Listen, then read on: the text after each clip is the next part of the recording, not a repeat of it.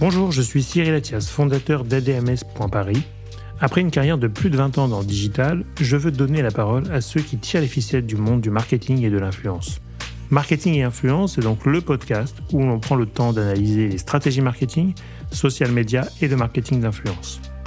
Vous êtes influenceur, directeur marketing ou communication, créateur de contenu ou tout simplement curieux d'en apprendre davantage sur le marketing d'influence TikTok, Instagram, Twitch, Twitter et Facebook sont vos terrains de jeu Alors arrêtez-vous ici et tenez-vous prêt à découvrir le nouvel invité du jour. Donc euh, oui, il y a une dynamique européenne et même globale qui peut se mettre en place au niveau de l'influence. Et bien effectivement, dans le divertissement, on est ultra libre. C'est une des industries où on peut travailler avec tous les influenceurs parce qu'en fait, tout le monde regarde une série ou un film en rentrant chez soi le soir. Ce podcast vous est présenté par ADMS.Paris, créateur de stratégies d'influence à impact. Bonjour, aujourd'hui je reçois Marine Montironi, responsable de l'influence chez Amazon Prime Video. Marine nous fait part de son expérience dans le lancement de séries et de films en collaboration avec des créateurs de contenu. Elle partage avec nous sa méthode de sélection ainsi que les expériences uniques qu'elle offre à ses créateurs. Nous allons discuter aussi de la réglementation qui entoure le métier de créateur de contenu et des évolutions à venir sur le marché. Bonne écoute à vous. Bonjour Marine. Bonjour Cyril. Comment vas-tu? Très bien et toi? Écoute, je suis ravi de t'accueillir. Euh, Marine, est-ce que tu peux te présenter euh, pour nos auditeurs? Oui, alors je suis euh, Marine Montironi, j'ai 33 ans et euh, je suis euh, responsable de l'influence chez Prime Video pour la France et pour l'Espagne. France et Espagne. Oui. Marché, c'est des marchés euh, similaires ou? C'est une histoire d'organisation Ouais. euh, interne euh, qui a fait que je me suis retrouvée aussi en charge de l'Espagne, D'accord. mais ce sont deux pays assez différents. Ouais. Alors le streaming pour Amazon Prime Video. Oui. Le streaming, donc ça c'est votre métier. Mhm. Et l'influence. Est-ce que tu peux nous expliquer comment vous faites de l'influence pour une plateforme de streaming? Parce que du coup on n'est pas dans une marque, on est un peu différent. On est dans une marque, oui, mais on- avec un contenu un, un poil différent. c'est ça. Effectivement, on a plusieurs manières d'approcher l'influence. Euh, on va avoir de l'influence euh, évidemment euh, payée, de l'influence euh, entre guillemets gratuite, mais Mhm. que je considère pas totalement gratuite parce que derrière il y a toujours des avantages supplémentaires. Bien sûr. On va avoir des partenariats long terme, on va avoir des partenariats court terme, on va avoir euh, plein de sortes de dispositifs différents en fonction bah, justement du contenu qu'on va vouloir mettre en avant ou des contenus en fait aussi. Ouais. C'est là où ça peut changer euh, la donne. Parce que du coup aujourd'hui tu travailles l'influence. Par exemple, tu as une nouveauté catalogue qui arrive. Enfin, je vais Oui. dire catalogue, mais je sais pas si on dit ça, mais tu as une série de nouveautés qui arrivent sur la plateforme. Oui. Euh, la nouvelle saison de, de Jack Ryan qui arrive, par exemple. Par exemple. Ça, c'est un, un blockbuster, je pense. Oui. Euh, là, tu as une campagne dédiée Jack Ryan, par exemple. Ça pourrait. peut être ça. Nous, on, on Enfin, peut-être catégorise euh, en fait euh, certains titres qui vont sortir sur le service et on va prioriser comme ça. On va se dire, on va plutôt mettre du poids sur celui-ci parce qu'on y croit très fort et on va accompagner celui-ci parce qu'il y a un super, une super opportunité Mhm. qu'on peut avoir aussi. Et voilà, on va un peu choisir. On est, un- on est un peu obligé parce que la quantité est énorme, donc Ouais, on pourrait ça, pas soutenir euh, l'intégralité de nos sorties, mais on va prioriser. Et en fonction, on va adapter en se synchronisant avec les différentes équipes aussi, euh, donc l'équipe marketing, l'équipe presse. Euh. On va tous se synchroniser pour essayer de faire une campagne commune pour répondre aux objectifs de chacun. D'accord. Je vais peut-être dire des bêtises, hein, mais c'est les franchises, je vais appeler ça comme ça. Mhm. Par exemple, la franchise Jack Ryan qui vous demande une activation en local, ou bien c'est vous qui prenez l'initiative parce que vous pensez que c'est un contenu intéressant. euh, On a suffisamment de latitude pour choisir Ouais. quand même et de définir. Après, effectivement, il y, a, il y a des titres très importants ouais. pour le service dans le monde entier. Voilà, donc là c'est. Mais en fait, souvent, ça veut dire que nous aussi, on va avoir une communauté en France euh, qui va être euh, intéressée. Donc, il y a des chances qu'on le soutienne malgré tout euh, pour les bonnes raisons. Euh, et après, en fonction de là où provient le, le titre, donc effectivement, si c'est une franchise ou un titre américain, Mm. on va se synchroniser avec les États-Unis pour pouvoir avoir une campagne suffisamment commune, mais quand même qui doit être adaptée à la France et Ouais. au marché, parce qu'on ne peut pas exactement faire la même chose qu'on ferait aux États-Unis et en France. Et après, on va avoir les titres français, où là, on est le point de départ. Oui. Et donc on a parfois et souvent plus de possibilités avec des titres français parce que voilà, on est entre guillemets à la maison. Hmm. Euh, on a beaucoup plus euh, d'accès aux, aux talents qui Bien participent. Euh, On a des accès même parfois sur les tournages. On a on a beaucoup plus de possibilités avec un titre français qu'un titre américain. On a aussi des titres européens euh, sur lesquels on va pouvoir, euh, avec les équipes euh, dédiées, euh, trouver des opportunités euh, pour euh, faire de l'influence dessus. Enfin, voilà, tout l'enjeu est d'abord de prioriser pour nous ce qu'on pense être les shows qui vont le mieux performer en France Mhm. et qui vont résonner auprès de notre audience. Et ensuite, de là, euh, voir euh, ce qu'on a comme opportunité euh, pour faire de l'influence. D'accord. Et aujourd'hui, du coup, tu peux travailler avec des pays européens. Alors, donc, Oui. tu es en charge aussi de l'Espagne. Par exemple. Mais par exemple, dans chaque pays, il y a une marine locale. Oui, si voilà, c'est à- peu près ça. ouais. Il y a ton, il y a ton double Ouais. un peu partout. Et vous échangez entre vous, j'imagine. on sur échange les best entre nous. euh, euh, on sait qu'on a chacune euh, et chacun nos marchés différents, et avec des différences, mais on a aussi des points communs évidemment. Oui.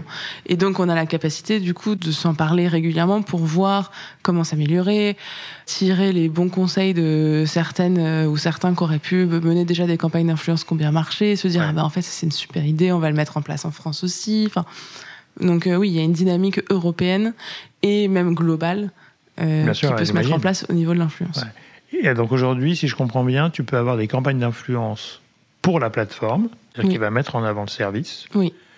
et des campagnes d'influence par catégorie de, de show, ou bien par, pour un show particulier, une franchise, etc. Oui. Et là, tu vas sûrement adapter tes castings. euh, euh, ou, enfin, comment tu travailles d'ailleurs sur la partie influenceur? Est-ce que tu as un casting à l'année, un casting, un, ouais, un pool d'influenceurs à l'année Oui. euh, J'ai un, pool, oui, j'en ai un à l'année, euh, avec qui on entretient des bonnes relations tout au long de l'année. Et donc, eux on vont soutenir plusieurs titres différents. D'accord. Et en fonction, après, parfois, on rajoute des créateurs supplémentaires. Parce que, euh, je cite un exemple, mais une télé-réalité, on va avoir euh, des fans de ce type de genre Oui. euh, spécifique qui seront peut-être pas les mêmes que sur un film d'action, euh, voilà. Et on vient aussi ramener un peu ces experts ou ces ultra fans pour euh, venir soutenir le show. Mais après, on a quand même euh, ce groupe-là euh, qui nous accompagne tout au long de l'année et qui est capable, bah, comme nous tous, hein, on est euh, fan d'un genre, mais on peut être fan de plusieurs genres Ouais, et on sûr, peut avoir, euh, on peut aimer euh, The Boys euh, comme on peut aimer euh, l'été où je suis devenue jolie. Enfin, Hmm. il n'y a pas de il n'y a pas de contrainte particulière. Enfin, là, on n'est pas dans une catégorie, un Non. créateur, mode, beauté, etc. Voilà. Là, on est plus large. On a un peu plus large. Après, effectivement, il y a des, des fans des experts de, de films euh, de science-fiction. Ouais. Voilà, c'est Voilà. très communautés très spécifique. spécifiques, ou des mangas, ou des choses Voilà. euh, Ça, c'est tout à fait possible. ouais. Mm. Et alors, aujourd'hui, c'est quel type d'influenceurs avec qui vous travaillez? Par exemple, on parlait tout à l'heure de catégorie mode, beauté. Enfin, Mm. Est-ce que c'est des créateurs qui sont spécialisés dans le cinéma slash série? Ou bien c'est des influenceurs euh, qui parlent de beauté, par exemple, mais qui adorent regarder euh, Ouais. tel et tel type de show? Et ben, effectivement, dans le divertissement, on est Ouais. ultra libre. Ouais. Euh, c'est une des industries où on peut euh, travailler avec tous les influenceurs parce qu'en fait, Ouais. tout le monde regarde une série ou un film en rentrant chez soi le soir. Ouais, c'est ça, ouais, normalement, oui. Euh, donc, on est globalement assez libre. C'est assez, euh, c'est c'est cool. C'est aussi parfois un peu euh, challengeant parce qu'en fait, on, on va toujours chercher des nouvelles personnes Oui, c'est ça. et on se renouvelle énormément. Donc, euh, il faut avoir la capacité de faire de la veille de manière très très large. On n'est Mhm. pas juste sur. euh, moi, j'ai fait hein, de la beauté euh, Ouais. dans ma carrière. Bon, bah là, on connaît au bout d'un moment euh, les euh, Ouais, 30 ouais. filles en France euh, qui font de la beauté et qui sont hyper Mhm. calées, expertes, etc. et sur lesquelles on sait qu'on peut compter. Là, moi, je suis euh, dans un univers euh, qui se renouvelle en permanence, qui est hyper large, etc. Donc, euh, Ouais, donc tu as tout, tout horizon, de, enfin, toute typologie d'influenceurs. Mm. complètement. Euh, et tu as un traitement quand même particulier avec ceux qui traitent vraiment de séries. Je crois qu'il y a des blogs aussi. Enfin, il y a des, oui, il y, a, des il y a des plateformes. experts de séries Ouais. et de cinéma aussi, souvent. hein. Oui, c'est ça. hein. On est en contact avec eux et on a presque plus une approche RP. RP, du coup, presse. Voilà. Enfin, Et d'ailleurs, souvent, euh, c'est plutôt cette équipe-là qui va être en contact avec eux, parce que on va les, on va pouvoir leur donner euh, bah, nos communiqués de presse, on va Ouais. pouvoir aussi euh, les mettre à jour sur les dates de sortie, ce genre de choses. Ou faire des projections pour eux ou, enfin, Est-ce que c'est des choses Il y a que des vous projections ou- presse, il y a des projections influence, il y a des projections grand public, presque, je dirais entre guillemets, où on mélange un peu Hmm. tout le monde, etc. Ça, il y en a Ouais. très régulièrement. Donc là, on peut dire que la presse, elle va gérer les journalistes et les supports spécialisés, donc blog Voilà. ou chaîne YouTube, Hmm. euh, spécialisés en série ou en film. Et toi, tu vas plutôt gérer la partie vraiment créateur sur les plateformes ça, et sociales, on va création de contenu. euh, Création de contenu. Est-ce que, tu peux nous expliquer, parce que j'aimerais essayer de matérialiser un poil, comment on fait de l'influence quand on sort, par exemple, une, une nouvelle série? Ouais. Est-ce que tu as deux, trois exemples à nous donner, euh, ou peut-être différents, mais comment tu, tu organises le lancement d'un nouveau show Est-ce que c'est des previews? Est-ce que c'est une invitation avec... Alors, tu m'as parlé de tournage tout à l'heure. Ouais. Euh, jusqu'où ça peut aller et, qu'est-ce qui peut être euh, intéressant à, à expliquer, en fait? Et bien effectivement, euh, lorsqu'on sort une nouvelle série, imaginons une série française Ouais. où on a beaucoup d'accès, Ouais. on peut envisager dès le tournage un passage euh, sur le plateau, euh, déjà rencontrer les acteurs à ce moment-là, euh, sur la série Salade grecque de Mhm. Cédric Clapiche qui est sortie euh, cet été. On a pu emmener euh, un groupe euh, de créateurs euh, sur le tournage un an avant, où ils ont déjà rencontré les acteurs, ils ont déjà rencontré le réalisateur, ils ont pu voir une journée entière de tournage, etc. à Athènes. Et puis après, on a, on a continué à travailler avec ce groupe de créateurs, Ouais. mais on les a rappelés presque un an plus tard, Bah oui. en fait. Où là, ils ont pu voir les épisodes en avant-première. Donc on peut organiser des projections Mhm. dédiées pour eux, pour pouvoir voir les épisodes, pour ensuite eux réfléchir au contenu qu'ils avaient envie de créer Mhm. autour de ça, parce qu'il y avait beaucoup de thématiques qui étaient abordées dans la série, et donc ça nous permettait de travailler euh, euh, comment on passe euh, de jeune adulte à euh, vraiment la vie d'adulte Ouais. entre guillemets sérieuse, comment on aborde l'identité de genre. Enfin, a- on, pouvait travailler. Ouais, c'est assez riche en plus comme thématiques. thématique sur ce Voilà. film, enfin sur cette série. il y a- donc effectivement, on avait la partie, on va dire, un peu plus visite, tournage, Mm. découverte de la série, puis après la partie vraiment création de contenu. On peut avoir une partie un peu plus événementielle où euh, euh, on organise euh, une grande avant-première, etc. Mhm. On peut avoir aussi euh, une espèce de suivi de la campagne de com de la série euh, sur Salade Grecque qui faisait l'ouverture du festival Sérimania. Mhm. Euh, on a pu emmener euh, un influenceur avec nous pour euh, voir les coulisses aussi Ah, du festival et couvrir le festival de son côté. Mhm. voilà, donc on, on arrive à leur donner suffisamment d'accès pour être partie prenante de presque Ouais. de, de la campagne de com évidemment, mais aussi un peu de, de la série. de la série. Et donc, quand ils vont un an avant à Athènes, Oui. ils ont le droit de créer du contenu qui sortiront un an plus tard, par exemple? Exactement. Donc là, il faut leur faire euh, super confiance, Voilà. on va dire. C'est ça. Bon, c'est contractualisé peut-être, mais quand même. Oui, c'est ça. Il y a une question quoi. de confiance. Ouais, ouais, il faut être confiant. Mm. Là, tu as des relations très proches avec eux. Enfin, j'imagine, c'est pas. Oui, c'est obligé d'avoir des- on est on est obligé. Bon après, il y a des contraintes légales avec des Oui. contrats, etc. Donc là, c'est qui couvrent. C'est aussi une pratique qui est faite euh, à la base par les RP depuis oui, toujours, hein, les Mais embargos, c'est une population etc. plus professionnelle, quoi. Voilà, c'est ça. C'est un petit peu différent, c'est parfois un peu nouveau pour certains, mais globalement, on n'a jamais eu de, de problème là-dessus. Ouais. Tout le monde le comprend, et au pire, s'il y a euh, une story qui sort un peu trop vite, etc., on a le temps de la rattraper, on a le temps. oui, oui, euh, tu surveilles. Et puis, voilà. bon, après, ils vont pas, ils vont pas aller spoiler le. Non, et, et ils le comprennent euh, que c'est pas le moment et qu'on peut pas encore le faire. nous, on avait ça dans l'automobile. C'est vrai que c'était aussi une industrie très Oui, euh, protectrice, entre guillemets, parce que quand il y a les concept cars, quand il y a les versions euh, non officielles, etc., ça a pris un peu de temps à intégrer l'influenceur dans ces milieux-là, parce que moins confiance, moins pro, entre guillemets, Ouais. moins dépendant d'une rédaction où tu peux quand même euh, faire respecter les contrats, ce Mm. qui des fois est, est- est- est plus simple hein, pour des, pour des, pour des Ouais. annonceurs. Mais oui, effectivement, maintenant, ils peuvent, ils peuvent quand même être bien encadrés. Quoi. Ils peuvent être encadrés. Et en fait, je pense que ce qui est plus compliqué, c'est de convaincre de l'autre côté. Oui, le Voilà, studio. Le ouais, studio, de convaincre la, la boîte de prod. Ah oui, c'est ça, pas. hein. euh, même les réals, les acteurs, certains sont pas complètement Mm. euh, convaincus ou on peut avoir une mauvaise image de l'influence. Et donc en fait, c'est plutôt ces personnes-là en premier qu'il faut convaincre. Parce qu'ils ont des craintes aussi, justement, de sécurité Ouais, et euh, de divulgation. Et en fait, Parce qu'eux-mêmes n'ont pas le droit de faire plein de choses. Les Voilà, acteurs n'ont pas le droit non plus. donc, Ils n'ont euh, pas le droit. euh, ils sont assez euh, protecteurs de leur De leur bébé, image, hein, euh, sûr. quelque part. hein, euh, et donc, ils n'ont pas envie, justement, Ouais. qu'il y ait des images qui fuitent ou quoi que ce soit. Et donc, il faut les rassurer aussi euh, en amont. Et après, prendre presque un peu la responsabilité du truc. Et c'est là où euh, Hmm. j'ai le moment où je me dis, j'espère que tout va bien se passer. Ouais, t'as toujours une petite appréhension, non? Oui, Enfin, quand même, hein. on sait jamais. Parce que même sur place, t'as des équipes différentes, tu sais pas qui va vraiment Ouais. bien accueillir le truc. euh. Et c'est pour ça qu'on essaie de choisir aussi des choses sur lesquels il y a le moins de risques possible. Oui. Voilà. Si on a une scène ou un truc euh, très Ouais, spécifique, pas.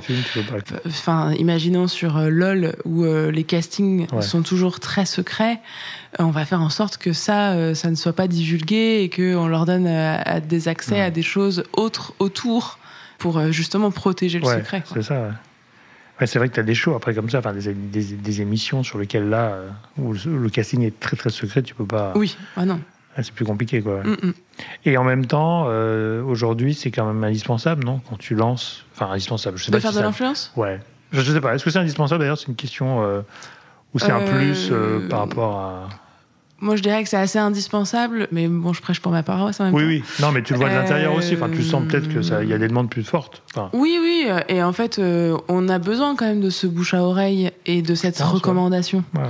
Pourquoi on regarde un- une série ou un film C'est Mhm. parce que quelqu'un nous a dit qu'il l'avait regardé et que c'était super Bah oui. et qu'il te le recommande. Donc en fait, on est une industrie où on a vraiment besoin que quelqu'un euh, recommande Ouais. à quelqu'un d'autre. Ouais. Puis le bouche à oreille est un. Enfin, c'est vieux comme le monde dans, dans, dans ce Voilà. milieu-là. Avant, on avait une rubrique dans Télérama, on faisait ça. les entrées. Et, bon, maintenant, plus- Oui. peut-être moins maintenant, mais. Bon, il y en a toujours, hein, Mais le bouche à et, oreille on, et très, on très travaille important, euh, beaucoup avec la presse justement parce que c'est aussi euh, gage de valeur euh, d'avoir un article, une critique presse positive, c'est toujours très important. Mais c'est vrai que euh, pour un peu tout le monde, on, lance la machine de la recommandation via l'influence. Et là, tu recherches quoi? C'est quoi ton. Quand tu fais ton casting, donc salade grecque par exemple, prenons Mm. cet exemple-là, tu recherches quoi comme type d'influenceur? Est-ce que tu vas te dire, je vais. Enfin, quel type de plateforme déjà tu pourrais vouloir utiliser plus que d'autres ou... On, on rentre pas toujours par la plateforme, Ouais. euh, sauf si on a des objectifs spécifiques, etc. Mais c'est pas forcément le premier point d'entrée. Mhm. On va plutôt travailler les thématiques euh, du contenu. Donc, comme je disais sur salade grecque, euh, on en avait vraiment plein de différents, etc. Donc, ça nous a permis d'avoir un casting assez large. Et c'est vraiment ça, ça va être le- les, les thématiques du contenu. On a aussi une cible qui est définie euh, plus ou moins euh, en amont, qui nous permet aussi voilà, de se dire, bon, en fait, si là, c'est un film d'action pour Oui, les hommes 35+, communauté, plus, on va peut-être pas aller chercher des influenceuses beauté. Bien sûr. Mais effectivement, voilà, ça va être un peu de cible, ça va être un peu de thématique et d'affinité. Euh, typiquement aussi sur des licences euh, qui reviennent. Voilà, il y a le côté euh, fan Oui, les fans. qui joue euh, énormément. Quoi. Et, à ce moment-là, ça peut nous arriver de travailler avec quelqu'un qu'on n'aurait pas du tout imaginé à la base, Mm. mais qu'en fait est fan. Ouais, donc ça change tout. Enfin, ça change son, son, son lien avec la, Voilà. le show et son. Exactement. Et puis son potentiellement, il en a déjà parlé, donc il y a aussi un Ouais. truc de crédibilité qui va être plus fort. Et, euh, et au final, euh, effectivement, bah, c'était peut-être un expert automobile qu'on n'avait pas du tout prévu Mhm. sur une série complètement différente de l'automobile, mais comme il est fan. qu'il en a déjà parlé potentiellement, euh, c'est mieux. Ouais. Et aujourd'hui, tu leur demandes quoi? Enfin, C'est quoi quand, vous- leur- quand ils viennent sur une campagne, par exemple? Mm. Tu attends quoi? Des contenus originaux? Tu attends des interviews? Est-ce qu'ils font des interviews? Est-ce que Euh, on peut avoir des interviews, Ouais. on peut avoir... euh, on, on- est très large en termes de format. Euh, effectivement, là, on, va, on parle un peu plus de plateforme. Donc, si on a des personnes qui sont sur YouTube, euh, on peut imaginer des formats euh, un peu plus longs, Hmm. euh, un peu plus produits, etc., qui changent euh, du vlog peu, classique. Euh, ça, on se permet de l'envisager. euh, on peut créer plein d'histoires supplémentaires. On peut tirer le fil du show, du show, etc. Donc, en fait, euh, sur YouTube, on va pouvoir faire ça. Sur TikTok, euh, ça va être, euh, ça peut être de la trend, comme ça peut être aussi. euh, Il y a pas mal aussi par- de personnes qui écrivent des fictions, de ce genre de choses qu'on va demander euh, inspiré de euh, tel titre, euh, etc. Enfin, on se permet ça. Euh, sur Twitter, c'est vrai qu'on fait pas mal de recommandations, où c'est là qu'on a des experts qui euh, vont Ouais. recommander sur Twitter en disant euh, j'ai vu tel film, je l'ai vraiment aimé, euh, regardez-le. Euh, et après sur Instagram, euh, ça nous permet de couvrir plutôt les événements, Hmm. globalement avec tous les Ouais, formats les avant-premières, etc. oui. Mais ça nous empêche pas non plus quand même, euh, maintenant que les reels ont vraiment pris un poids conséquent, Hmm. De faire des formats euh, qui ressemblent à ceux de TikTok euh, en sûr. termes d'écriture et de, de conception. Quoi. Donc aujourd'hui, vous êtes aussi. Alors, tu parlais de Twitter. Donc, ça, c'est une plateforme un peu historique, mais qui Oui. marche bien dans ce genre de, de sujet, je pense. euh, Ouais, ou un qui marche bien. Aujourd'hui, oui, mais- ça nous permet d'avoir effectivement de sentir les conversations tout de suite Ouais. à la sortie d'un titre Oui, parce que c'est commenté en. en direct. Direct, Quelqu'un l'a vu, il, vous, il écrit, il tweet, c'est c'est automatique. Après, en influence, moi, je, je l'ai toujours trouvé difficile comme plateforme C'est difficile, ouais, c'est ça parce que bon bah on, on est limité énormément euh, dans ce qu'on peut faire. Euh, On sait que les contenus vidéo, elles marchent pas si bien que ça. Ouais, où il faut qu'elle soit courte et, et on va dire qu'en termes d'asset marketing, ça fonctionne pour euh, une bande-annonce, mais après, pour un influenceur, Ouais, c'est compliqué. Hein. C'est plus plus pour la presse, quoi. Enfin, Voilà, pour la presse, effectivement, bah, oui, mieux, ils continuent euh, à en faire. Nous, c'est vrai que du côté influence, euh, on va dire vraiment influence pure, Hmm. Twitter est plus compliqué. Ouais. Donc là, aujourd'hui, vous, vous cherchez plutôt des talents sur TikTok, Instagram, TikTok, Instagram, Twitch, YouTube. YouTube. Enfin, Twitch, je sais pas si c'est un Euh, sujet. mais- euh, Twitch, euh, ça a été un sujet euh, pendant pas mal de temps Mhm. euh, euh, qu'on a un, un petit peu dépriorisé récemment, mais effectivement sur Twitch aussi, on, on avait de la matière en fait Bah pour oui. pouvoir euh, pour pouvoir communiquer sur la plateforme, euh, sans oublier que on est dans le même groupe. Oui, ça, Euh, ça pourrait faciliter les choses. et que euh, on a des fonctionnalités euh, qui nous permettent de faire des choses que les autres services de streaming ne peuvent pas faire. Ouais. Sur Twitch, on peut faire une vision commune, un Mhm. visionnage avec sa communauté via le service Prime Video. Euh, et donc le Twitcher, le streamer, peut lancer euh, un épisode d'une série Mhm. et euh, les, les, ses, ses abonnés qui sont aussi abonnés Prime Video, parce que c'est quand même le petit détail, Ouais. peuvent regarder la série en même temps avec lui et en même temps écouter son stream et l'entendre commenter. Trop Et donc ça, c'est une fonctionnalité qui est unique ah ouais, parce sympa. que euh, elle ne fonctionne pas avec les autres services. ça. Ah, ça, c'est plutôt sympa. Donc, tu, tu Voilà. refais ta petite salle de ciné à distance où ça. chacun va regarder, commenter Ouais. Le, même, le même show. Quoi. Mm, c'est Vous exactement. l'avez déjà fait, ça? Ouais, ouais, on l'a déjà ça fait. A marché, ça marche bien. On, on l'a pas mal fait euh, sur la première saison euh, des Anneaux de pouvoir. D'accord. Euh, ouais, qui est très. Voilà, et on avait besoin en fait d'avoir quelqu'un pour nous guider dans le visionnage des épisodes, Oui, aussi. pour comprendre euh, tout le lore, Mm. euh, tout- toute l'écriture autour euh, et les choix aussi euh, de certains euh, réalisateurs Mm. euh, dans l'écriture, etc. Et on avait des experts euh, du Seigneur des Anneaux qui étaient là un peu pour nous guider dans ces épisodes. Ouais, c'est un peu le. il, y a des fois des, il y avait des fois à l'époque des, des options euh, commentaires du réalisateur Oui, en parallèle d'eux. Donc là, c'est pas le réalisateur, mais c'est le Non. fan qui, qui commente le, c'est ça. le, le truc. Mais ça, c'est hyper sympa en plus. Comme format, c'est innovant. c'est- Voilà. Et les gens adorent. Bah ouais, j'imagine. En vrai, euh, ça, ça crée des chats enflammés euh, Bah ouais. où euh, chacun donne son avis sur la chose, euh, pose des questions en live. euh. Et en même temps, ouais, tu peux avoir en plus même des invités, euh, guests, réalisateurs Oui. qui peuvent venir euh, dans l'émission. On et- peut tout faire. Tout Ouais, est c'est possible. sympa. Mm, mm. Et, et alors aujourd'hui, comment alors, Amazon Prime Video est américain. Oui. Il n'y a pas de secret là-dedans? Non, aucun.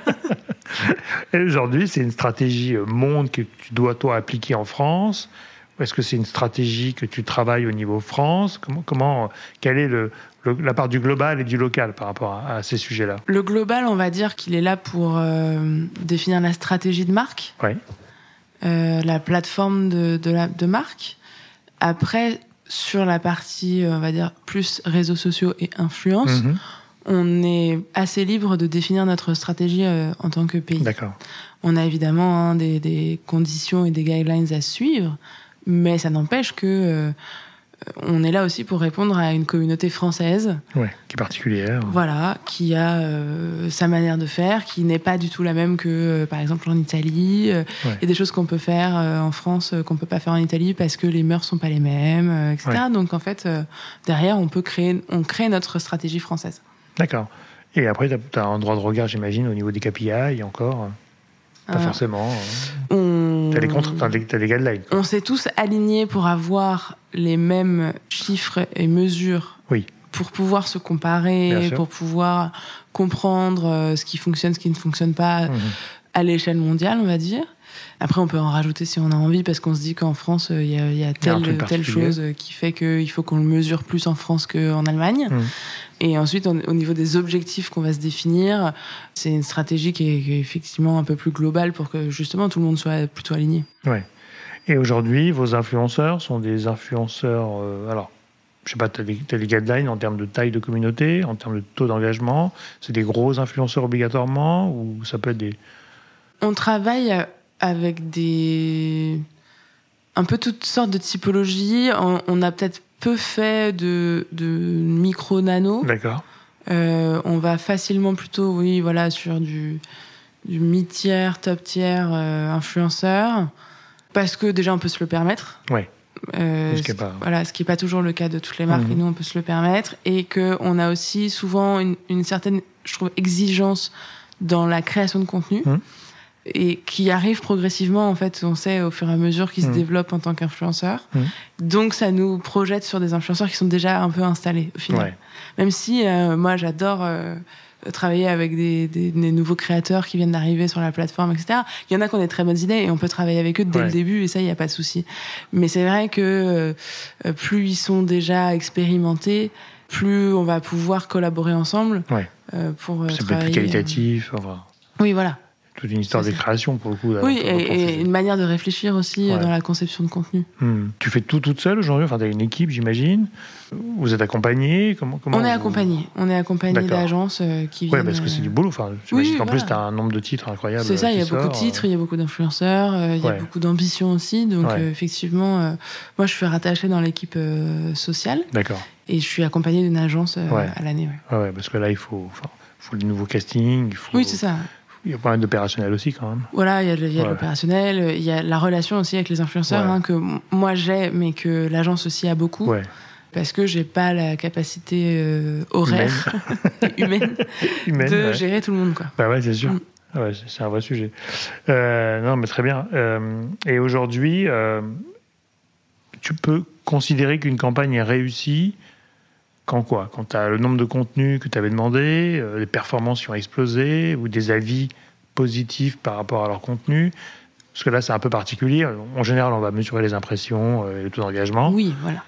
sûrement, sûrement, voilà, ça c'est sûr. Mais est-ce que toi, tu as un truc en plus qui va faire que, tiens, il y a un bon insight pour euh, le lancement du show Souvent, c'est un premier signe que la campagne se passe bien et que les influenceurs se sont sentis bien dans la campagne, c'est quand on mesure le nombre de contenus qu'on a payés mhm. et le nombre de contenus total qu'on a obtenu. Et quand euh, ils produisent plus de contenu que prévu, mhm. c'est déjà qu'ils se sont sentis bien dans la campagne. Euh, ou que vraiment ils ont ultra apprécié le, la série ou le film, euh, et que donc ils se sont investis 200% euh, dans la campagne. Et c'est déjà un bon indicateur que derrière, les communautés vont être encore plus réceptives, souvent. C'est relié. On peut déjà sentir à ce moment-là que ça va bien retirer. Après, effectivement, nous, on n'arrive pas encore à le, à le, mesurer concrètement. Et c'est un peu le problème de tout le monde sur le, le fameux héroïde de l'influence.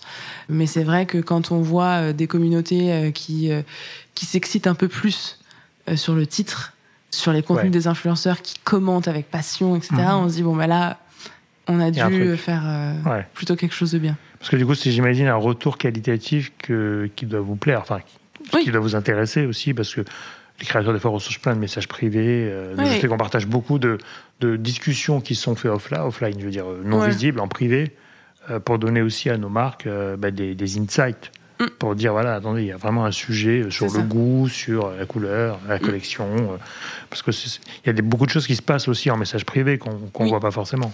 Et en fait, nous, ça revient au fait que y a toutes ces conversations-là, s'il y a cette euh, excitation, etc., bah, c'est que le pouvoir de recommandation des mm. influenceurs s'est enclenché et que le bouche à oreille va se continuer et que donc on a réussi à faire euh, ce qu'on avait prévu de faire. Après, on a une autre manière aussi de travailler avec certains de nos créateurs, c'est de les faire intervenir sur nos propres réseaux sociaux. Mhm. Et donc là, on va plutôt mesurer l'engagement de euh, nos contenus avec ces influenceurs sur nos réseaux. Euh, donc là, ça veut dire qu'ils peuvent venir sur vos réseaux. Alors, je vais prendre Instagram. Oui pour faire un takeover, ce qu'on appelle, ou pas, ou pas Alors non, c'est pas un takeover, ça va être plutôt euh, de créer un, un contenu euh, qui sera publié sur nos réseaux. Euh, ça peut être un format récurrent. On a un format récurrent qui s'appelle le modérateur, où on a euh, du coup Thomas Desseur qui vient jouer le rôle du modérateur de nos réseaux sociaux. Et mhm. donc, voilà, ça c'est un format récurrent qu'il a, qu'il a incarné, qui aujourd'hui est une référence dans notre communauté Prime Mhm. Video. Donc en fait, régulièrement, on a des commentaires de gens qui nous demandent c'est quand le prochain numéro et est-ce que le modérateur il pourrait faire ça? Est-ce que euh, vous pouvez Donc, pas mettre le modérateur euh, dans la prochaine saison de LOL, euh, etc. Donc euh, il y, y a des formats de ce type-là qui sont récurrents, mais après on a aussi des formats moins récurrents où euh, parce que euh, on va avoir un influenceur qui nous dit bah voilà moi sur mes réseaux je suis pas à l'aise de le faire parce que c'est pas encore vraiment ma ligne édito, Mhm. mais je pense que ça pourrait marcher chez vous. Euh, Est-ce que je pourrais écrire, euh, je sais pas, une petite fiction euh, pour faire la suite euh, de Gen V, la nouvelle série dérivée de The Boys? Euh, Eh bien, euh, oui, vas-y, on essaye, on voit. Nous, on nourrit notre communauté de toutes sortes de contenus, euh, que ça soit des coulisses, que ça soit des previews, que ça soit aussi, bah, du coup, du travail de fan, en fait. Hmm. Donc là, vous êtes vraiment dans le contenu. C'est-à-dire que vraiment là, ce Oui. que vous attendez du créateur, enfin, pour le coup, là, c'est un créateur. Ah oui, des, fois, des fois, ils savent pas créer. Donc là, c'est non, un vrai là, sujet. là, là, c'est. c'est, euh, c'est vraiment aussi dans le storytelling, dans, le, dans la narration, dans le montage ou dans les Oui, petits cours voilà. qu'ils peuvent faire euh, pour continuer l'histoire. Ou, continuer l'histoire ou la réinventer Ouais. ou, euh, ou donner même son avis. hein. On peut aussi euh, Eh oui. Avoir euh, certains qui viennent donner leurs avis, qui viennent donner leurs, leur point de vue Mm. d'expert, etc. Mais donc là, oui, il y a vraiment une production de contenu qui est demandée euh, à ces influenceurs. ouais. Et, et aujourd'hui, tu pourrais aller, enfin, je sais pas si vous le faites déjà, mais tu peux médiatiser aussi cette production pour faire la promotion d'un show? Oui, tout à fait. Ouais, ça fait tu partie des contrats. euh, des contrats. quoi. Aujourd'hui, finalement, vous avez des influenceurs qui viennent euh, dans un show. Oui. Alors, ça la c'était le top du top parce que là, vous avez pu partir. Accès au tournage, accès au tournage, etc. tout ça. À minima, donc maximum ça. Mm. Minima, c'est une avant-première un peu euh, Mm. festive euh, parce que c'est un gros show. Ouais. Et ou une preview euh, à part, on va Mhm. dire, dans un cinéma ou dans une projection privée. Et là, vous leur demandez effectivement des avis, des contenus euh, qui vont venir vous aider et vous en servez pour faire la médiatisation, de, enfin la promotion de la série. euh. Oui, oui, euh, en fait, En euh, effectivement, c'est ça. C'est que au fur et à mesure, euh, c'est souvent donc avec principalement ceux avec qui on a des deals à l'année. Oui, c'est ça. Hein, qui, qui viennent faire des, con- des contenus sur nos réseaux parce que bah, on a déjà une certaine confiance, on se Oui, connaît bien, ils nous connaissent bien. Et en fait, euh, pour ces formats récurrents aussi, Mm. c'est- mieux de, de pouvoir avoir ces contrats. Et derrière, oui, ils ont accès effectivement bah, au contenu en lui-même, hein, parce qu'ils en ont besoin. Bah oui. Et, euh, et derrière, ils peuvent produire en fonction de, de leur créativité, de leurs envies. euh, Hmm. mais aussi, euh, voilà, on en discute ensemble, c'est de la co-création. hein, Ouais, c'est ça, ouais. Et c'est combien de personnes, ça, à peu près? C'est c'est énormément C'est une vingtaine. Une vingtaine, quand même. Et qui couvre à peu près tous les types de shows ou de. À peu près. Bon, c'est déjà pas mal, hein Ah oui, oui. C'est du boulot. C'est- C'est du boulot. Et est-ce que tu penses qu'aujourd'hui, par rapport à ce que tu as déjà fait avant avec eux, aujourd'hui ce que vous faites avec eux, est-ce que tu imagines qu'ils puissent aller plus loin encore Euh, Idéalement, d'avoir vraiment des, des créateurs qui vont pas faire leur série, mais ju- jusqu'où tu, tu Bah, pourrais aller en avec vrai, eux si, euh, je- ce, ce serait réussir à avoir euh, des créateurs qui sont tellement ambitieux ou, ou qui ont un rêve particulier Ouais. de, de pouvoir euh, euh, les aider à monter leur projet et, finir par diffuser le projet, Ouais. produire le projet. Hum. Ça, ce serait vraiment. euh, Ça s'est déjà fait dans d'autres pays ou? Euh, pas que je, pas que je sache. Euh, là, on commence à avoir certains qu'on arrive à intégrer dans des séries ou dans des films Ah ouais, génial. pour des petits rôles ou ce genre de choses et donc faire la, la transformation. Ouais. De passer maintenant de tu as vu les coulisses du show à tu es dans le show. Ouais, ça c'est sympa. C'est bah c'est un peu le le but ultime on, Ouais. dirait mais on peut pas le faire avec tout le monde. Ah bah non, mais il faut déjà vouloir le faire. Oui, et puis, déjà. euh, Et il faut, puis faut être doué euh, pour le faire. Quoi. Voilà, c'est ça. C'est pas c'est pas pour tout le monde, mais en tout cas oui, c'est vrai que ce serait carrément de, boucler la boucle. Ouais, la boucle. Ouais, c'est ça, parce que souvent c'est un rêve aussi de. de- Enfin, c'est pas peut-être un rêve, mais en tout cas ceux qui aiment les séries et qui aiment les shows, Hmm.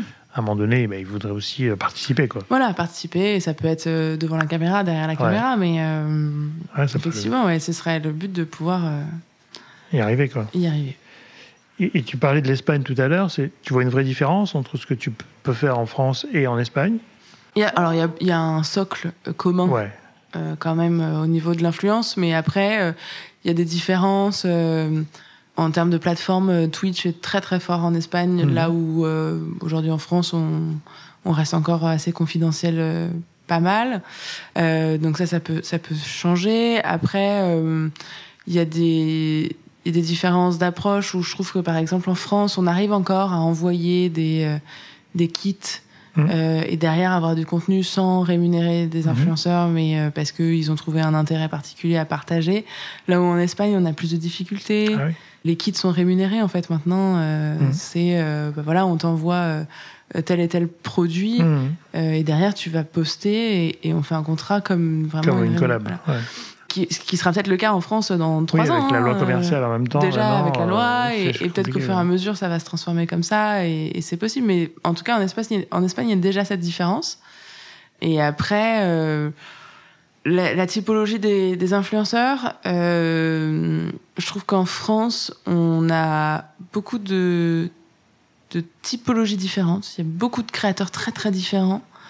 Euh, là où en Espagne, euh, j'ai l'impression que c'est un peu plus cadré, enfin rangé, je dirais. Rangé, ouais, catégorisé. Euh, catégorisé. Là où en France, on peut être un peu fluide entre les catégories. Hmm. En Espagne, chacun a son territoire. Ouais, c'est formaté, quoi. Hmm. Ce qui est marrant, mais. Particularité.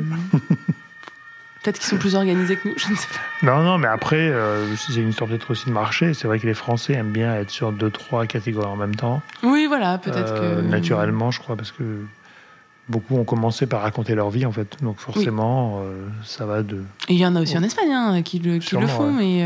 Ouais. Et, des fois, tu as des campagnes européennes qui peuvent avoir lieu sur des gros shows. Oui.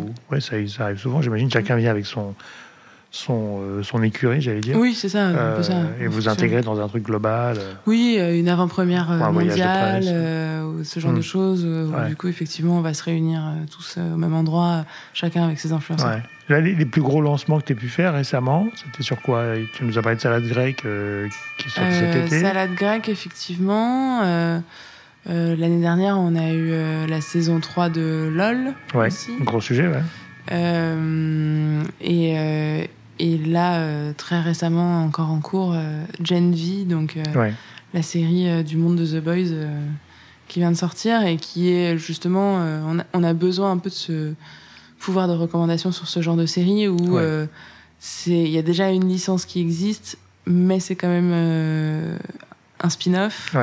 Donc il faut pouvoir il faut lancer. Ouais, c'est ça. Ouais. Mm. les spin-offs, c'est jamais facile en plus. Il faut, il faut expliquer, il faut dire en quoi c'est différent aussi. Mm. Quoi faut le lancer, quoi. C'est ça. c'est un vrai sujet. comment, alors, passons sur une partie un peu plus marché influenceur aujourd'hui. Euh, comment tu vois ce monde, toi, de l'influence aujourd'hui? Est-ce que depuis que tu as commencé à travailler dans ce milieu-là, euh, comment tu le vois évoluer aujourd'hui? Euh, Alors, il a énormément évolué. Hein, moi, je, ça remonte à plus de dix ans maintenant que j'ai commencé vraiment là-dedans. Et, et effectivement, là on, va dire qu'aujourd'hui, on commence à avoir une espèce de structure mmh. qui s'est définie, qui est un peu plus lisible. Mmh. On a longtemps euh, navigué à vue, on a longtemps été dans le flou. Maintenant, on commence à avoir des contours mmh. qui existent c'est pas encore tout à fait clair, surtout. Il y a encore beaucoup de choses à, je pense, euh, justement organiser, comme on se disait. Ouais. Mais voilà, euh, on, ça se professionnalise vraiment. Enfin, de toute façon, on le voit hein, maintenant, les, les, enjeux budgétaires sont beaucoup plus importants qu'avant. Euh, il y a des choses qui font que derrière, on est obligé de se professionnaliser de plus en plus. Il y a eu une chasse aux sorcières qui a été faite. Mmh. qu'on appelait depuis pas mal d'années, pas forcément dans les conditions dans lesquelles elle a été faite, mais en tout cas, moi, déjà, il y a 5 ans, on me posait la question, je disais, bon, il y a un moment, il va falloir qu'il y ait un nettoyage qui se fasse.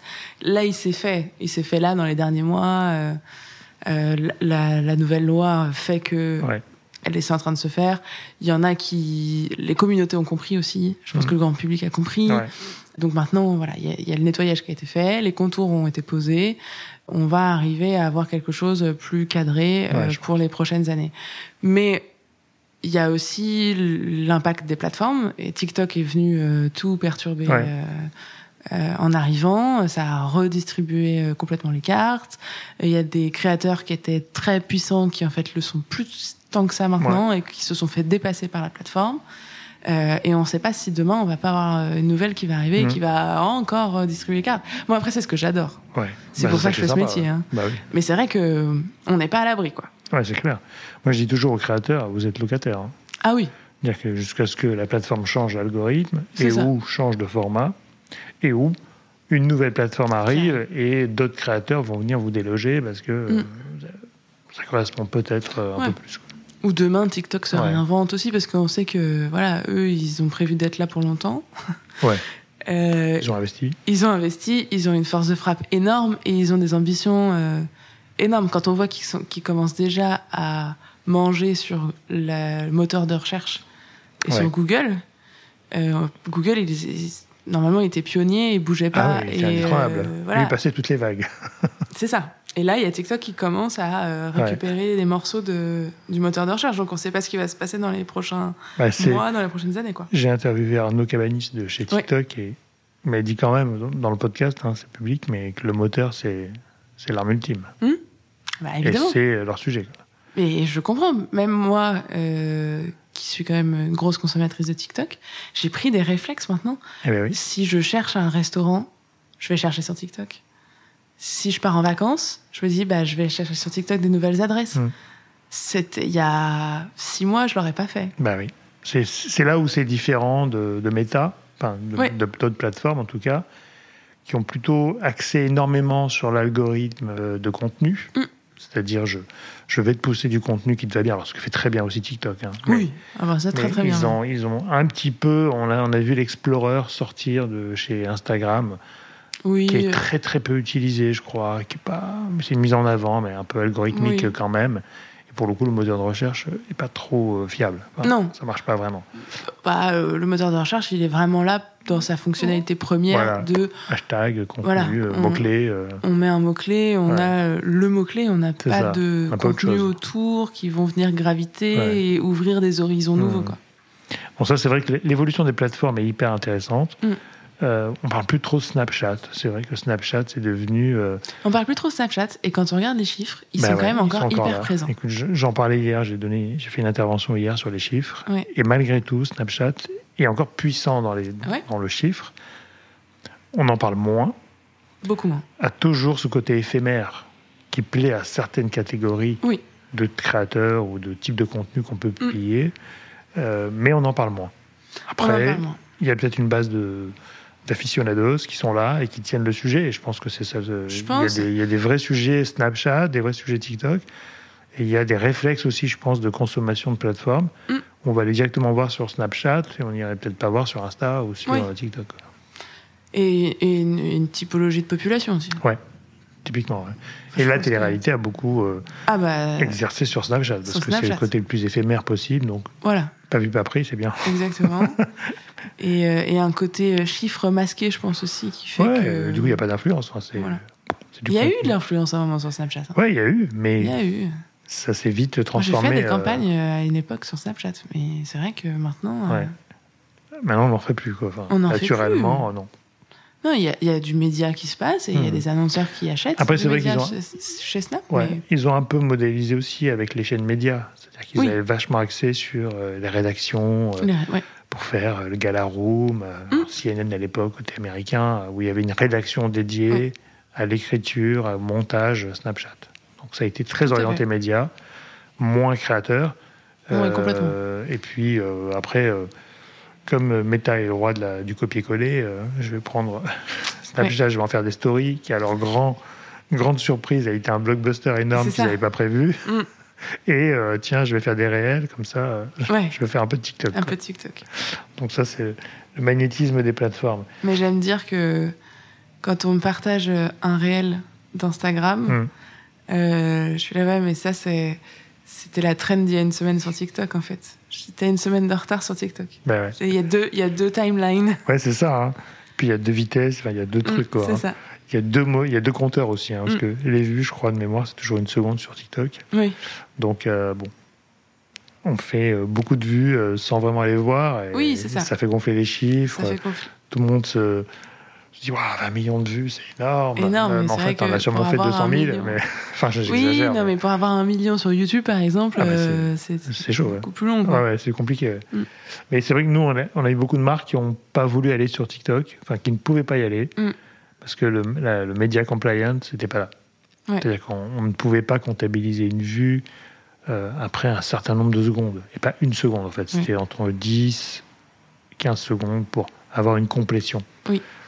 Ce qui n'est pas vraiment le cas, je crois, sur TikTok aujourd'hui, parce qu'on n'a pas trop d'infos non plus. Mais euh, bon, après voilà, après on connaît tous ce sujet-là, donc ça fait partie du game et on sait que on peut diviser par 10 facilement les chiffres, mais euh, ça donne quand même une tendance et ça donne une visibilité quand même oui, qui est importante. Et puis, bon, bah, on se dit, euh, voilà, on, on, les prend comme ils sont. On joue et, avec ça, voilà. Et Faut le savoir.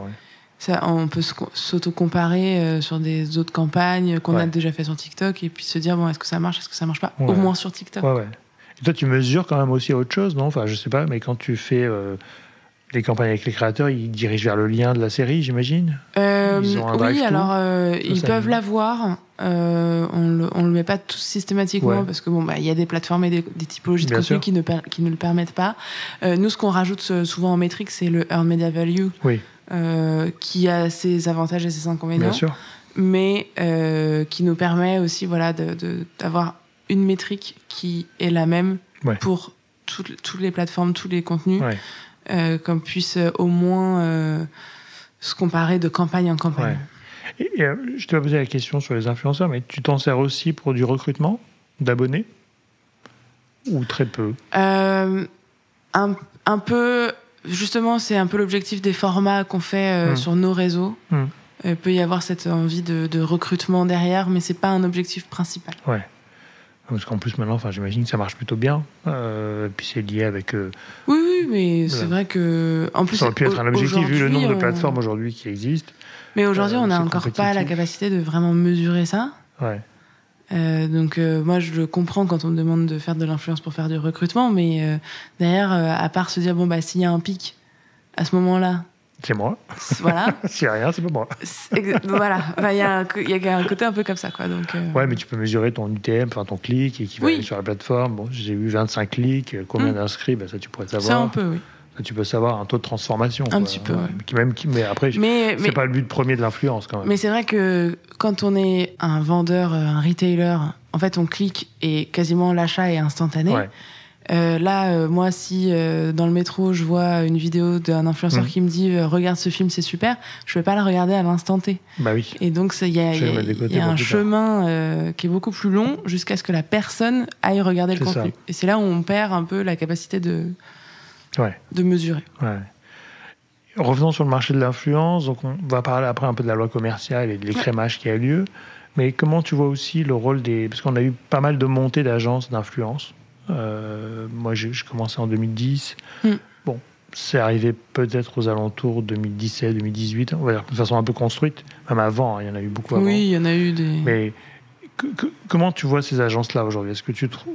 Et donc, quand on se dit agence d'influence, C'est ceux qui gèrent les influenceurs, qui ceux font qui. du talent management. Oui, d'accord, très bien. Donc, ils font pas de conseils, qui font. Parce qu'en fait, aujourd'hui, agence d'influence, ça, ça, ça peut définir plein de choses. Il y a Bah des oui. agences de marketing d'influence qui ne vont pas avoir des créateurs signés euh, Oui. exclusivement. Il y en a qui vont en avoir. Il y en a qui font que du, du management d'influenceurs. Alors moi, ce que j'appelle Euh, agence d'influenceurs, c'est à peu près peut-être 80% du marché, mais ça veut dire des agences qui revendiquent des profils en Mm. Oui, voilà. exclu, Ok. en non exclu, mais qui sont là pour représenter un certain nombre de créateurs. Oui, ok. Est-ce que ça t'aide au côté Est-ce que ça t'a aidé dans ton métier? Est-ce que tu Alors, ça moi, plus ça m- simple plus Moi, ça m'aide parfois euh, parce que j'ai qu'un seul point d'entrée pour Oui. plusieurs influenceurs. Donc, en fait, ça, ça, ça permet de gagner Ouais. du temps. Après, c'est ça, ça fait partie un peu du Far West de l'influence. Il y en Ouais. a beaucoup. Ouais. Il y en a beaucoup qui revendiquent les mêmes créateurs. Quand tu les appelles, ben non, je suis pas chez eux. Et euh, voilà, donc euh, parfois c'est assez confusant. Ouais. Et il faut du coup prendre le temps de démêler le vrai du faux, et etc. Et mener son enquête euh, pour au final, enfin du coup on perd plus de temps qu'on en gagne. Euh, donc ça c'est un peu pénible. Mais euh, après effectivement, ça- pour certains créateurs ça leur met une structure aussi. Mm. Euh, et du coup ils sont accompagnés.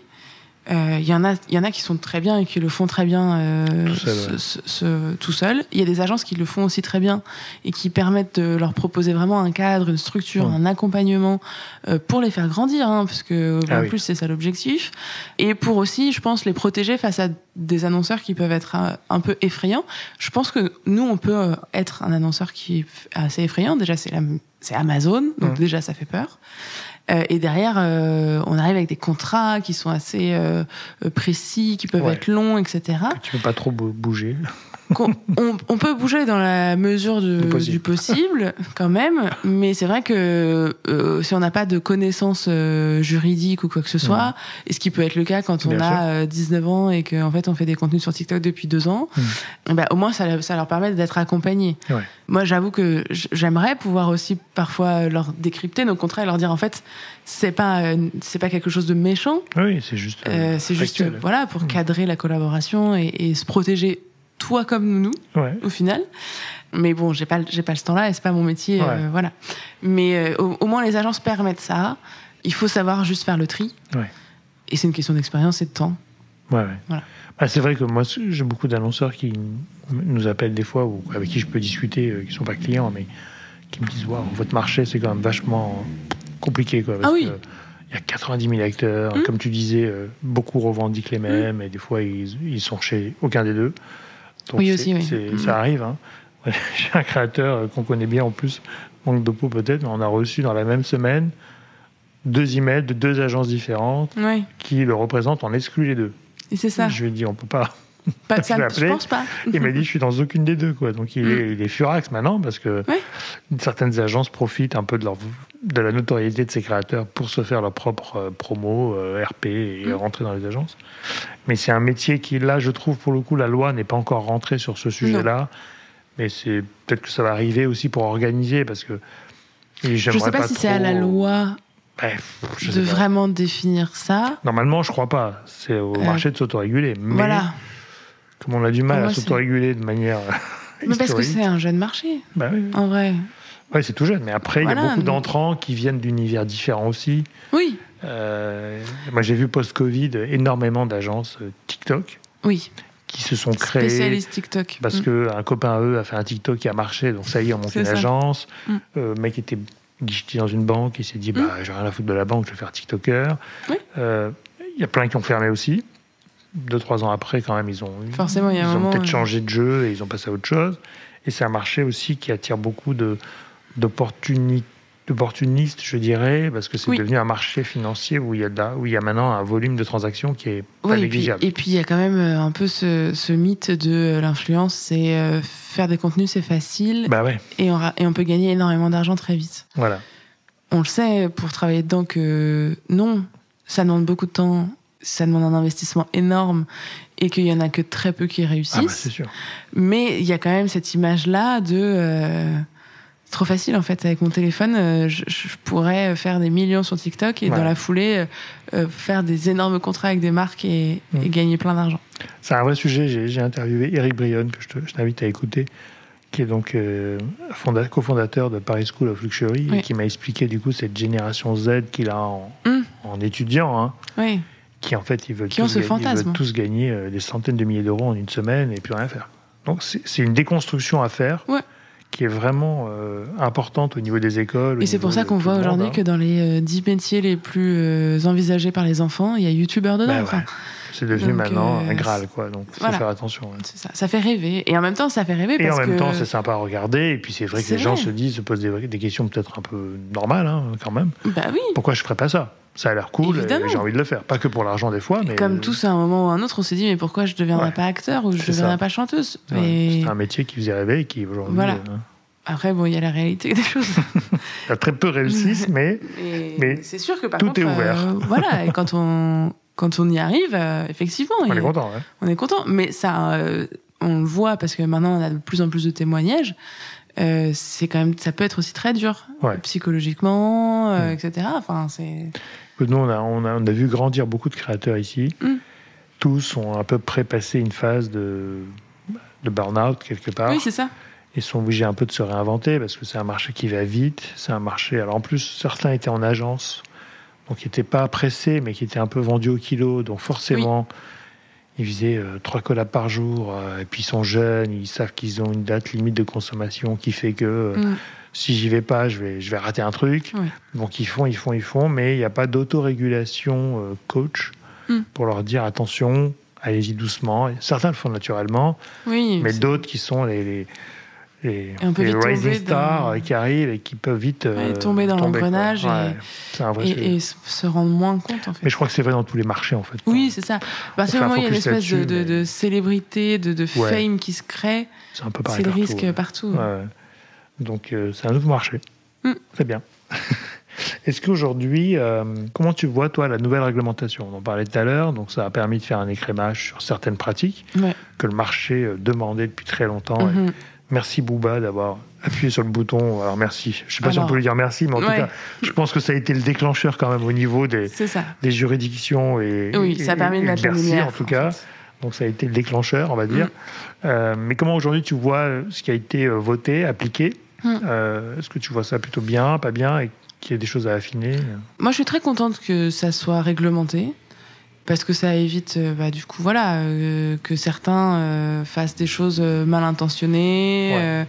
et que, effectivement, ça, ça soit un peu le Far West. En réalité, si on appliquait déjà les règles de la RPP, Bah oui. ça ne change rien. Donc, Nous, on l'applique depuis 2015, je crois, enfin 2015, depuis que la RPP a fait ses recommandations, Voilà. parce qu'on avait participé avec eux pour le faire. Et en fait, on a juste fait un rappel de la loi, moi je trouve aujourd'hui. C'est ça. Mais la loi existe depuis longtemps. hein. Mais euh, au final, euh, voilà, si on appliquait déjà ça, bah, moi, moi, ça n'a changé Ça a changé. absolument rien dans mon quotidien de responsable de Ouais. l'influence. Enfin, vraiment, Ouais. rien du tout, quoi. Donc euh, là-dessus, voilà, au moins, ça permet aussi de mettre des sanctions. Mm. Parce que c'est vrai qu'il y avait très peu de sanctions avant Ouais. et c'était plutôt des rappels à l'ordre, etc. Et là, au moins, bon, bah voilà, il y a, y, a- y a un risque si jamais on ne respecte pas ces règles. Ça a engendré du coup beaucoup de visibilité médiatique et donc il y a eu aussi une prise de conscience et c'est là où le grand ménage s'est enclenché et c'est plutôt une bonne nouvelle. Voilà, maintenant euh, les règles euh, et les lois euh, sont et mais c'est un peu, je pense, pareil pour tout. Enfin, je pense qu'on on cherchera dans toutes les industries, il y aura Mmh. toujours la même Mmh. problématique, c'est que ça manque toujours un peu de contexte, de, de- du concret, de ce qui se passe en vrai, Mmh. et que parfois, effectivement, bah, euh, oui, en fait, le le euh, hashtag publicité, euh, bah, en fait, euh, sur Twitter. Euh, Typiquement, c'est compliqué de le Ouais. mettre euh, tout de suite dès le début du tweet parce que euh, sinon la plateforme elle le- elle le- elle l'enlève ou elle le voit pas. Enfin, donc il y a des choses qui mériteraient d'être affinées, d'être vraiment ajustées sur notre vrai quotidien. Mm. Ça prendra le temps que ça prendra, mais je pense Ouais. qu'il y aura des modifications aussi. euh, Et il y a Ouais, encore des déjà- zones de flou. Il y a déjà une, une partie qui est en train d'être réécrite. Oui, voilà. Donc, non, euh, mais c'est ça, de toute façon. train d'être c'est- adapté, mais après, euh, moi je trouve que sur la partie gifting notamment, Bah, ça, c'est pas très clair. alors de ce que j'entends, hein, après de ce qu'on a Chacun a compris, son interprétation. c'est que les, créateurs qui reçoivent un cadeau, donc Oui. ta box par exemple, Mm. doivent déclarer en fin d'année Oui. qu'ils ont reçu une box à 24,50 Mm. euros et donc payer un impôt là-dessus. Oui. Ce qui là me semble être un poil euh, Bah oui. compliqué d'aller euh, répertorier tout ce qu'on a reçu. Alors, en plus, et, et de qu'on affiche que c'est un, un cadeau de la marque, ça je le conçois, parce Oui. que je pense qu'il Ah faut bah être ça, oui, transparent bien par sûr. rapport à ça, et c'était déjà le cas avant, hein. Oui, voilà. il fallait le faire. Mais de là à aller jusqu'à sa feuille d'impôt et déclarer euh, la glace à 3,80 euros, euh, le coffret à je sais pas combien, parce qu'il n'y a Mm. pas de prix public, Mais c'est ça il aussi. faut pouvoir l'évaluer. quoi. faut pouvoir évaluer le prix. Enfin, et, et, Et certains refusent maintenant les, les cadeaux. et je trouve qu'à la lecture du, de la loi, c'est pas si clair que ça. Bah oui. Bah non. Donc, euh, effectivement, il y en a qui prennent le, le sujet euh, premier degré Mm. et qui, effectivement, Ah ouais. du coup, refusent les giftings, etc. Mais en même temps, peut-être que si j'étais influenceuse, je ferais pareil parce que J'ai peur de. j'aurais aucune envie de les- devoir euh, Ouais. déclarer l'intégralité de mes cadeaux à la fin de l'année sur ma fiche d'impôt. Mais euh, en même temps, si on est un peu filou, on se dit bon, Ce qu'on va le faire. est-ce est-ce qu'il y a vraiment quelqu'un qui va venir chez moi Écoute, ouais. compter ce qui est- ce qu'on va offrir enfin, Et eu- en même temps, qu'est-ce qu'on Ouais. risque vraiment? Cette partie-là, elle est, elle est pas très claire. Ouais. Bon, en tout cas, tu as raison, ça met le cadre, ça permet de rappeler la loi, ça Mm. permet de mettre des, barrières, des, des contraintes, en tout cas, Oui. de la part des, con- des, des créateurs. Du coup, ça a fait normalement sortir toute une population qui euh, usait et abusait euh, de ces réseaux. Euh, donc moi, je pense que c'est plutôt une bonne nouvelle, ça va un peu écrémer le marché. Mm. Certaines agences aussi euh, qui... euh, qui euh, cautionnaient en fait ce genre de choses Oui. bah, sont en train de fermer aujourd'hui Voilà. et ou ont complètement disparu Mm. et d'autres vont peut-être arriver parce que ça va faire un peu peur à tout le monde hein, parce qu'avant il y avait peut-être des, des zones grises sur lesquelles ils, ils se Voilà. mettaient dedans donc je pense que ça va être profitable au marché après effectivement il faut, il faut revoir un peu certaines choses quoi. Mm. mais ça, ça fait partie de la- du processus normalement Voilà. j'arrive à une partie où je te pose une question et tu m'en tu- association d'idées Donc, je te donne un mot tu m'en donnes un autre Ok. assez euh, donc streaming Bon, après une vidéo, hein. série je peux pas dire deux fois la même hein. allez, euh, je, je viin de finir euh, Sex Education. D'accord. saison. influence Influence, bah, mon métier du coup et, et le professionnalisation. ouais Jeff Bezos Non, je vais pas me prononcer. patron Patron. Dubaï Bah, Dubaï, euh, beaucoup de soleil. voilà et agence? Et agence, euh, c'est là d'où je viens. Et, euh, et ça reste quand même une source de créativité que, Ouais. qui me- que, j'aime beaucoup. ouais. Ouais, Mm. j'imagine super et alors est-ce que tu aurais des prochains projets ou campagnes à nous, à nous annoncer Alors évidemment, euh, non, parce que Parce n'a pas tout droit. est sous embargo, et etc. Donc, au moins tu euh, peux nous dire c'est des jolis projets arrivent J'ai des jolis projets Ah, qui arrivent et on, parlait justement de de pousser un peu plus loin euh, avec des influenceurs et je vais, je vais avoir des possibilités. l'opportunité de le faire mm. ah super bon tu me le diras un peu en là Voilà. tu nous enverras le CP C'est ça. pour le coup. Euh, un conseil pour un jeune qui, qui débute dans l'influence, alors côté annonceur, côté euh, plateforme, côté agence. Euh, de, de persévérer en vrai. Euh, c'est un métier qui n'est pas défini, ce qu'on Ouais. disait tout à l'heure, euh, qui est en constante évolution. Euh, et typiquement, moi j'ai commencé, ça n'existait pas. Il n'y Mm. avait pas de personne euh, chez l'annonceur, dans les agences, Ouais, etc., qui, res- qui était responsable de l'influence. Et en fait, on peut tout à fait se créer son propre métier. Mhm. Donc peut-être qu'aujourd'hui, euh, il a les contours qu'on connaît et que demain, ce sera pas le cas. Et justement, euh, c'est euh, aux plus jeunes qui arrivent là de, de redéfinir les contours si c'est Ouais. nécessaire et de, de créer euh, peut-être des métiers un peu alternatifs autour de ça. Et, et, et on leur attend, on attend de ça d'eux, en fait. C'est Ouais, de persévérer, et de de réinventer un petit peu. persévérer, le- de, de se dire, bon, bah, si ça marche pas à un endroit, ça marchera peut-être ailleurs. Et, Ouais, et voilà, et, et en fait, on n'est pas. Euh, Il y, a- il y a toujours ce syndrome un peu de l'imposteur, Mm. et je trouve qu'on l'a pas mal dans le milieu de l'influence parce que on se dit qu'on n'a peut-être pas un métier euh, crédible, ouais bon, qui- bon, comment il n'existait pas forcément. qui n'existait euh, pas il y a si longtemps. Et quand on dit qu'on travaille dans l'influence, bah, tout de suite, on a les images euh, Négatif. euh, voilà, euh, négatives autour de l'influence. Mais il y a aussi quand même des personnes qui savent euh, reconnaître la valeur de Ouais, ce métier-là. Je pense, ouais, heureusement. Donc euh, voilà, ne, ne pas euh, se dire ah mais moi je fais un métier un peu euh, bas de gamme. Non, non. Voilà. J'ose pas espérer que ceux qui travaillent dans l'influence pensent ça quand même. Parce que, Non, mais dans le sens de se dire euh, bah, peut-être que le mien il est moins important que euh, que quelqu'un d'autre, euh, que ce soit en agence ou que ce soit chez l'annonceur. Moi, j'ai toujours dit qu'en fait, ce métier-là d'influence est hyper stratégique. Et qu'en Oui. fait, beaucoup d'organisations ne le mettent pas au niveau qu'ils devraient. Voilà. Parce que c'est soit hiérarchiquement bas, ou bien Oui. dans des structures très complexes où on n'a pas de on n'a pas de hiérarchie qui va porter un peu ces projets-là et c'est complexe mais Ouais, et, et parfois on, le- on le met juste euh, en tant que métier euh, réservé à l'influence euh, qui vient se découler un peu des réseaux sociaux, mais euh, euh, une campagne marketing peut venir de l'influence, une campagne euh, de com peut venir de l'influence, une bonne idée euh, PR peut venir de l'influence. Enfin, Là-dessus, il n'y a, il y a Ouais. pas de... moi je suis assez d'accord après c'est vrai que les structures doivent changer C'est compliqué encore, ouais. on, on a passé beaucoup de campagnes d'influence en télé euh, donc on, a, Mm. on a même fait des campagnes Mm, avec voilà. des influenceurs et euh, toi tu le fais tu vas le faire avec des séries peut-être ou en tout cas des, des sujets comme ça mais ça devient aujourd'hui tellement stratégique et tellement important aussi en termes d'usage, c'est-à-dire que les consommateurs sont souvent sur ces sujets et ont besoin d'avoir des trucs qui leur parlent. Oui. Euh, et moi je dis que l'influence aujourd'hui répond énormément à la question de où sont mes cibles et comment je peux communiquer avec eux. Parce que les autres leviers euh, marchent un peu moins bien et sont moins lisibles euh, en termes de data, en termes de Aussi, ouais. euh, que, que ce qu'on peut faire nous, parce que finalement nous on peut tout mesurer presque. Et, et moins fin Ouais. et précis. Et moins fin que nous, nous on est chirurgical. hein. Moi je dis Voilà. qu'on est des chirurgiens. Donc euh, c'est vrai que au moins ça a cet avantage. Ouais. Donc n'ayez pas peur de faire de l'influence, soyez-en fiers et Ouais. inventez votre modèle de demain. là où vous ça. êtes, parce que ça mérite Mm. une écoute.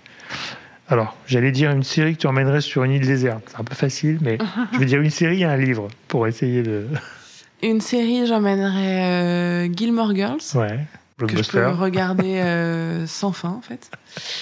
Et un livre, euh, il y a un livre que j'aime beaucoup qui s'appelle Plongée de euh, Onodibio et qui est un super livre euh, très émouvant, très passionnant, etc. Il y a eu un film derrière d'ailleurs qui a été euh, euh, pour adapter le livre. Et c'est un, livre dans lequel on, a, on vit toujours quelque chose et je pense qu'on peut le relire plusieurs fois. On retrouve des éléments différents à chaque fois. On, on vit des choses différentes. Donc, euh, Voilà, on note. On va- super livre. On va noter. Et alors, la dernière question. Est-ce que tu aurais une personne à me recommander euh, pour le podcast qui puisse venir Et tout à fait. C'est une, une fille avec qui j'ai travaillé à une époque. Euh, Ouais. euh, on a croisé nos chemins professionnels et on a continué nos chemins euh, de manière amicale, et qui s'appelle Perrine Bon. Et elle a Mhm. Monté sa propre structure d'influence maintenant, D'accord. qui s'appelle Perrine AM, et qui est spécialisée sur les sujets à conscience. D'accord. Donc elle va vraiment faire de l'influence responsable J'adore. sur des sujets écologiques, sur des sujets politiques, sur des sujets de Ah, toutes sortes comme ça. Et c'est très spécifique, mais elle arrive vraiment à, à faire prendre conscience à certains annonceurs de ce qu'il faut faire, Bien sûr. euh, et aussi à faire émerger toute une euh, population d'influenceurs euh, qui a déjà euh, bien lancé les bonnes démarches, etc., Mhm. qui sont moins visibles, mais comme elle a cette expertise-là, elle Bien va sûr. les aider à grandir, et c'est, Ah, je pense, très intéressant à, Ah ouais. Très sympa. Alors là, par contre, tu enregistré, donc tu sais que tu dois me mettre en contact Pas avec. Perrine, du coup, qu'on accueillera avec plaisir, parce que je trouve que c'est un vrai sujet qui est hyper intéressant aussi. Euh, J'ai fait un épisode avec Justine Atlan de e-enfance. Mhm. On parlait de santé mentale, etc. Donc, il n'y a pas que ça, j'imagine, mais Non, il n'y a pas que ça. Il y a Euh, des, là, il y a des sujets. Elle, elle, elle couvre pas mal de sujets. Que ça peut être des sujets écologiques. Voilà, euh, mais euh, d'avoir cette conscience de l'influence et Mm. cette influence euh, responsable, j'aime pas trop ce mot-là, mais en tout cas conscient, elle, de elle- conscience. Elle, mal utilisé euh, l'influence responsable parce qu'on dit, on parle d'influence responsable quand c'est un influenceur qui Ouais. fait, qui suit les bonnes règles. c'est ça. Et il y a aussi l'influence responsable quand c'est quelqu'un qui va être lanceur d'alerte. Bah oui, qui va, qui va porter les bons messages qui et qui va. euh, donc ça, c'est très intéressant. Donc Mm. euh, je te remercie pour euh, cette invitation à travers le micro, en tout cas qu'on fera à Perrine, si elle Voilà. accepte. hein, obligée Perrine, c'est à toi, à, à de jouer maintenant. Voilà, donc Perrine, rendez-vous très bientôt autour du micro. Écoute, merci beaucoup Marine de nous avoir fait rentrer dans le monde du streaming et de comment mettre en avant les, les shows euh, avec les influenceurs. Merci de m'avoir reçu. Et euh, c'était un plaisir et j'espère que tout le monde a bien appris comment on lance maintenant une nouvelle série. merci à toi. Merci. Merci à toutes et à tous d'avoir écouté cet épisode. J'espère que l'émission vous a plu, inspiré ou diverti. Si c'est le cas, n'hésitez pas à le partager avec vos proches, votre réseau, laisser un commentaire et mettre une note sur les plateformes d'écoute. Vous pouvez me contacter sur LinkedIn en tapant Cyril Latias ou m'envoyer un message sur podcast.marketinginfluence.fr. À bientôt.